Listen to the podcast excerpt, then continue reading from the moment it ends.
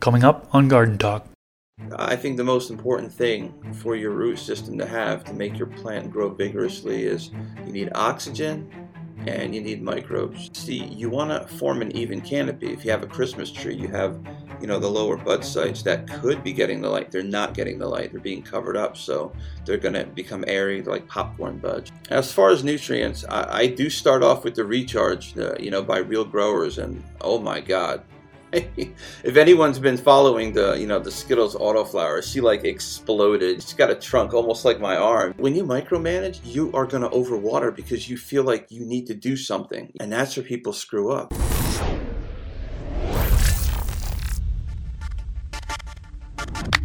What's up, everybody? For you that don't know me, my name is Chris, aka Mr. Grow It, and this is Garden Talk, episode 10. In this episode, I talk with a grower who goes by the name 420 Scene. He is a fellow YouTuber that has almost 12,000 subscribers. He has been gardening for over seven years and he specializes in growing autoflower plants. In this episode, we talk about autoflower plants. I try to dig deep and find out exactly what he does when he's growing autoflowers. We also talk a little bit about aerated compost teas because he does have experience with those as well. Click that thumbs up button if you haven't already and subscribe to the channel if you haven't done that already as well. I release these garden talk videos once a week every Saturday. And then, of course, after the episode, drop a comment down in the comment section below. I'd love to know what you do when you grow autoflower plants. And also, what do you do for aerated teas? Drop that down below. I hope you enjoyed this episode. Let's just get right into it. All right, 420 scene. Welcome to Garden Talk. How you doing today? Doing pretty good, man. Thanks for coming on. I appreciate it. Glad to be on, man we'll just get uh, let's just get right into things. So, for those that don't know who you are, can you tell us a little bit about yourself and how you got into growing? Oh yeah, absolutely. Um, I'm 420 scene, as a lot of you guys know. I started back in 2014. Um, you know, it's funny. Like I still, I still remember. Like I was in electrical school, right?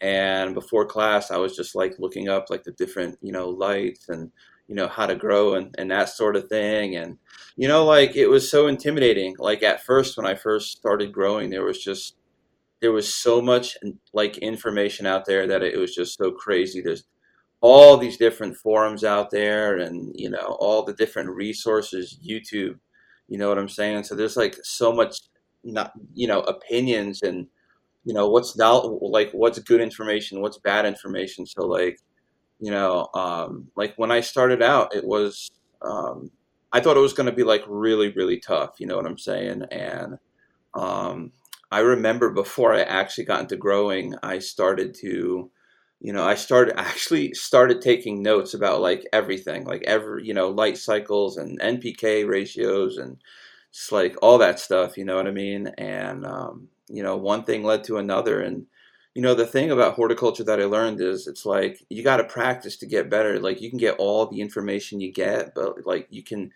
read every forum everything out there but if you don't you know i mean if you don't practice if you don't practice your craft you're never going to get better that's, that's what i try to tell everybody you know what i mean yeah, so many people that would just read books, read forums, and they have knowledge, and um, you know they'll be on the forums replying, giving answers, yet they haven't grown the plant. And uh, yeah, it's, right. It's sad. it's sad that it's like that for, for, some things, but yeah, doing your research is one thing. Um, executing and getting the experience exactly. is certainly another thing. Um, Absolutely.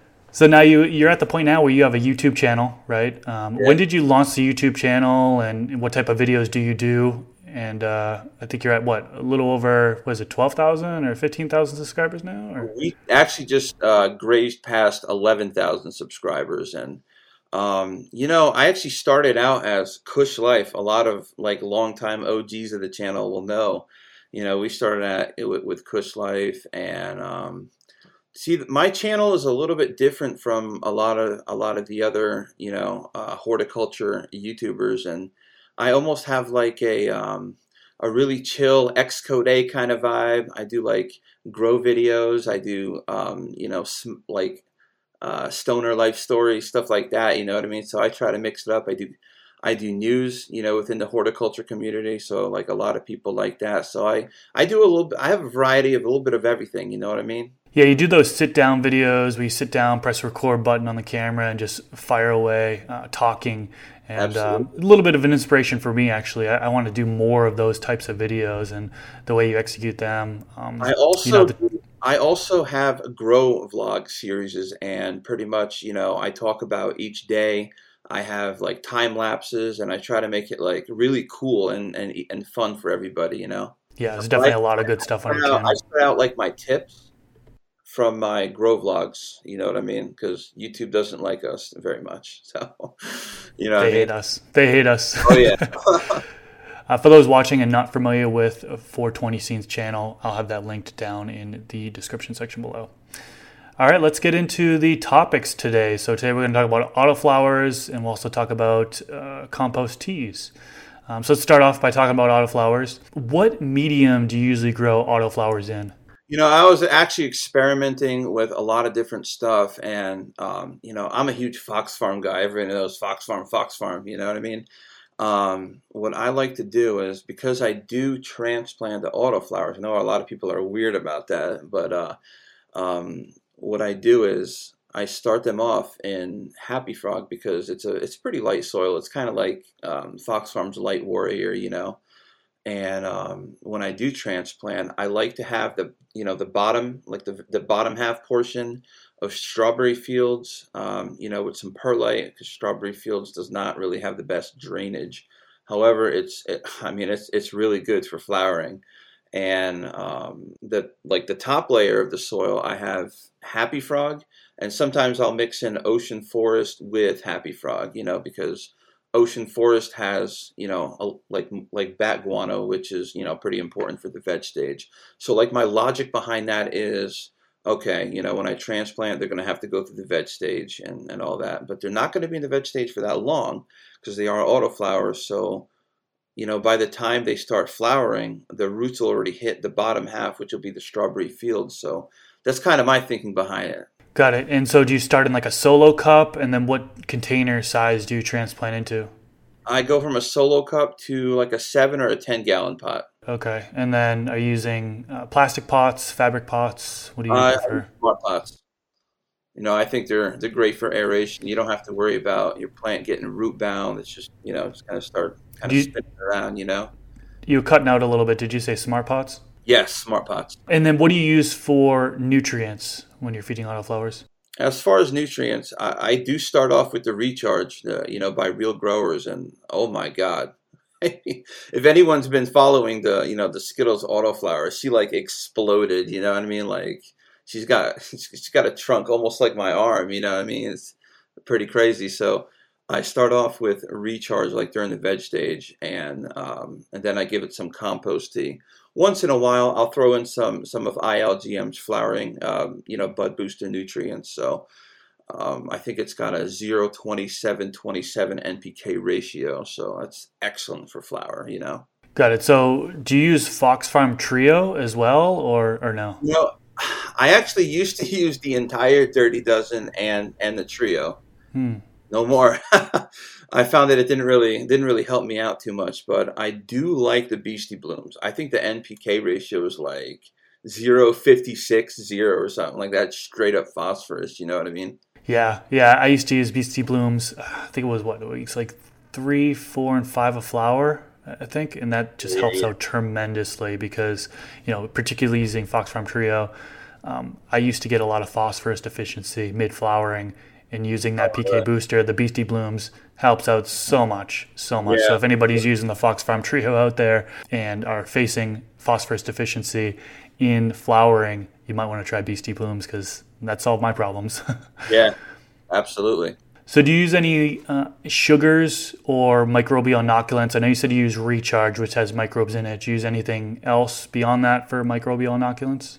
I would say I use the, um, you know, the organic blackstrap unsulfured molasses. By I use plantation, plantation or grandma's. Those are the two that that I think are pretty good. You know, I also use honey during during the veg stage. I know a lot of people have been asking me on my channel oh, you know, do you have any kind of pest issues? You know, because you know, honey's sweet. You know, could that could that draw like have issues with bugs and sort of you know that sort of thing? And no. And the reason I like using honey is because it is an excellent root stimulant and you know, um, you know, the, the growth and development of your roots are like super important in the veg stage. Like I feel like the roots is something that people don't really like, especially a lot of newer growers out there. You know, they just they think what's important are the leaves and what they see, but like how they feed, you know, that, you know, the root system, that's the most important thing right there. For sure. So, when do you usually apply honey or, or molasses, and what dosage do you usually do? The honey, I do one tablespoon per gallon, and the molasses, I do about two tablespoons per gallon. And the honey, I use like maybe week three to week five, you know, or until, you know, whenever they start flowering it in. And then molasses, um, like I said, two tablespoons per gallon. And most of the flowering stage, up until maybe week six, after that, I kind of just cut it off. And I apply those every like every like two weeks or so. Got it. Now, when you say week six, are you talking about veg or flower? Like when I cut it off? Yeah. Flower. I'm talking about the molasses. Okay. Molasses. Okay, so molasses you're only doing in flower. Yeah. Got it. Okay, that makes sense. Sometimes I will I will give it um, the first dose of molasses like um, when I start seeing like pre flowers, you know. Nice. Um, okay, so in regards to feeding autoflowers and comparing them with photoperiods, some people do treat autoflowers differently than photoperiods when it comes to feeding. Do you treat autoflowers differently when it comes when to feeding? when it comes to feeding, no, I, I treat it pretty much the same. Uh, unless I want to veg longer, then uh, the only difference is, uh, you know, I'm just gonna um, I'm just gonna keep giving, you know, giving it like honey. I mean, that's pretty much it. You know, but I, I pretty much keep it the same as far as the feeding. And I know that you also do training on autoflowers. So, for example, that Skittles that you're growing right now, you uh, have done some training to it, tons yeah. of tops throughout it. Uh, so, what do you? So, I assume you'd like to maximize yield. What do oh, you yeah. typically do for uh, training autoflowers in order to maximize yield? Um, topping, I don't do that. Now, the reason I don't top is because with autoflower, you know, you don't have any control, which means they, you know, they could start flowering week three. They could start flower, you know, they could start flowering week five or six. And you know, if you top too early, you're screwed. But if you top too late, that's not good either. You know what I'm saying? So it, it's a little sketchy. You know what I'm saying? So topping is out. LST is king as far as autoflowers. LST is absolutely king and I, I have 62 tops on that Skittles autoflower. Dude, it doesn't even fit in the closet. Like it's it's it's coming out. You know what I'm saying? It makes the closet and the light look. You know, it makes the closet look really small. But um, yeah, that that one reminds me of uh, I grew. It was similar to to what you what I saw in your Skittles picture um, it's just bursting out everywhere. And I actually ended up getting a half pound off of an autoflower plant before. I was oh, yeah. pretty proud of that. I know some people might be watching this and might be, oh, that's it. I've gotten more than that. But uh, I don't know what's the highest yield you've gotten off of an autoflower. And do you think that Skittles is uh, going to be big enough to get over a half pound or what? Uh, I got 10 O's on the, the Master Kush, and that was an autoflower. 10 Oh, wow. You know, wow, okay. Over half pound. You know what I'm saying? I'm telling you, it's all about training. And I love low stress training. You know, obviously, you're not stressing your plan out at all. So, you know, the growth is not stopped. The growth is constant going. You want to keep moving. You want to keep moving, you know? And, um, see, you want to form an even canopy. If you have a Christmas tree, you have you know the lower bud sites that could be getting the light they're not getting the light they're being covered up so they're going to become airy like popcorn buds you know what i mean? So i love that i love that flat top canopy you know what i mean? Except my skittles looks more like a look like a wave you know what i mean? But um, that's what you want you want an even distribution of light. That's what low stress training is to me an even distribution of light. That's how you get all those colas you know what i mean? I always try to I always try to challenge myself, you know what I mean? The most I had was actually 82 tops on an auto, which is like ridiculous. You know what I mean? yeah, that's crazy. That's a lot for sure. but uh, I don't think as many people really think about the importance of the veg stage when it comes to autoflower plants. Now, uh, like we touched upon before, it's a, on a limited lifespan, right? In my experience growing autoflowers, I've had plants with no stunting growth for the first 30, 40 days, and they just became huge versus you know you slightly overwater and over an autoflower and veg uh, you see a stunt growth or if you top it or even sometimes transplanting that's a controversial topic. I've tried doing that before and i've still seen that stunt growth. You know low stress training is low stress so it, you know that's not really going to stunt the growth uh, if any at all. But i really feel like there's a lot of people that aren't aware of keeping the plant healthy and, trying to get it as big as possible for those first 30 40 days because after that it's going into flowering right so yeah you know the problem a lot of people have is everybody tries to micromanage their grow oh, oh you know every day oh you know, oh, what's wrong with this leaf? What's wrong with this leaf? It's like, bro, chill out, man. You know, like, dude, like, if, when you micromanage, you are gonna overwater because you feel like you need to do something. You, oh, you know what I mean? And that's where people screw up. Let me tell you something. This Skittles autoflower in veg, I water twice the entire veg. Why? I go by the leaves. The plant tells you what it needs, you know, like like you don't know anything. Your plant knows everything, you know. You feed it accordingly, you water accordingly, you know what I mean? And that's pretty much what I do. So for that particular plant, you started in a solo cup. What day, do you remember what day you transplanted into that larger container? Uh, was, is it a 7 gallon or a 10 gallon? This one is a 7 gallon. Okay. Um I don't remember. Maybe maybe ten days. The rule of thumb that I go by hmm. is once the leaves start sticking out of out of the perimeter of the cup, you have maybe like an extra couple of days before you know you might you know you, you don't want to get root bound. So that's when you you know that's when I transplant. Do you sprinkle any mycorrhizal fungi on the roots during transplant? Or uh, yes, I use Mykos. I, have been using that since the get go. Um, actually, I started using Mykos because Cali Green, he, he's the guy that, that I first started watching, you know, all these grow videos. Like he's Mykos ever since I was just like, I'm just gonna, I'm just going to keep using Mykos all the time, you know. So I spread that around the root ball. I think that's one of the things that's just so beneficial that some gardeners don't use is mycorrhiza. I mean, it definitely helps with the transplant shock, uh, reducing the chances of that because it feels like every time I use that, there's like no slow growth at all. Uh, and I think that's one thing that should be in everybody's garden is using mycorrhizal fungi. Yeah, uh, I think a lot of people. Here's the thing though, like when you first start growing and you look at different resources, everybody's shoving nutrients down your throat. You know what I mean? Oh, Fox Farm's the best. Oh, you know this brand's the best. This brand's the best. Nobody really talks about like, you know, the microbes in you know. I think the most important thing for your root system to have to make your plant grow vigorously is you need oxygen and you need microbes, eh, you know, which equals an aerobic environment, and that's what you want.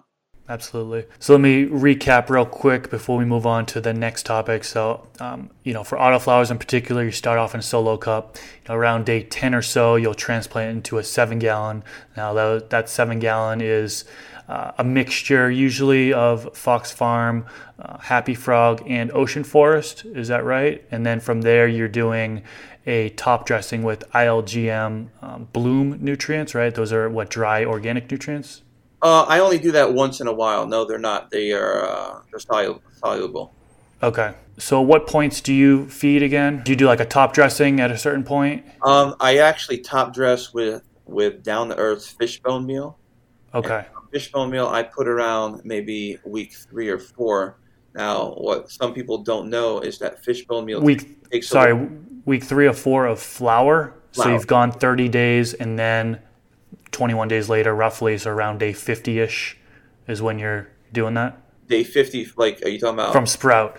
Oh yeah, from sprout. Yeah, that's about right. That's about right. Got it. Okay. Yeah. I top dress with fishbone meal from down to earth, and what a lot of people don't understand is it's good to start that a little, maybe a week earlier. You know what I mean? Instead of like week five, because it takes a little while for that fishbone meal to break down. You know, to become accessible. So that that's one thing I try to I try to tell people about that. But fishbone meal is great, man. I mean, that, that's phosphorus right there. You know, I think I think the NPK was like I think like one twelve zero or something. You know? Got it. So it's just that for top dressing, and then you do molasses, um, you know, every week or so, every week or two, um, throughout flower, and then well up to week six of flower, and then recharge every week throughout the whole life. No, just veg. Just veg. Okay, just veg for and recharge. during flower, I put in my own composting. Oh, okay. All right. Is that around the same time, the the week three, or? Um. Yeah. Yeah. That. Yeah. No. Eh, maybe week two. Maybe maybe week three. Um I, I think week two is pretty good. Week two of flower. That's when I start putting in the compost tea. And what I like to use with the compost tea for anyone that's interested, I like using alfalfa meal. I like using kelp meal. I love seabird guano. Like you know, if you want phosphorus, seabird guano is is, is what you need. You know, and uh, I use earthworm castings as well from uh, you know wiggly worm, and you know of course I also use um, I use the organic blackstrap molasses, and I, I put that all together. You know, and I, I brew that for about 30 hours after I dechlor water for 24 hours.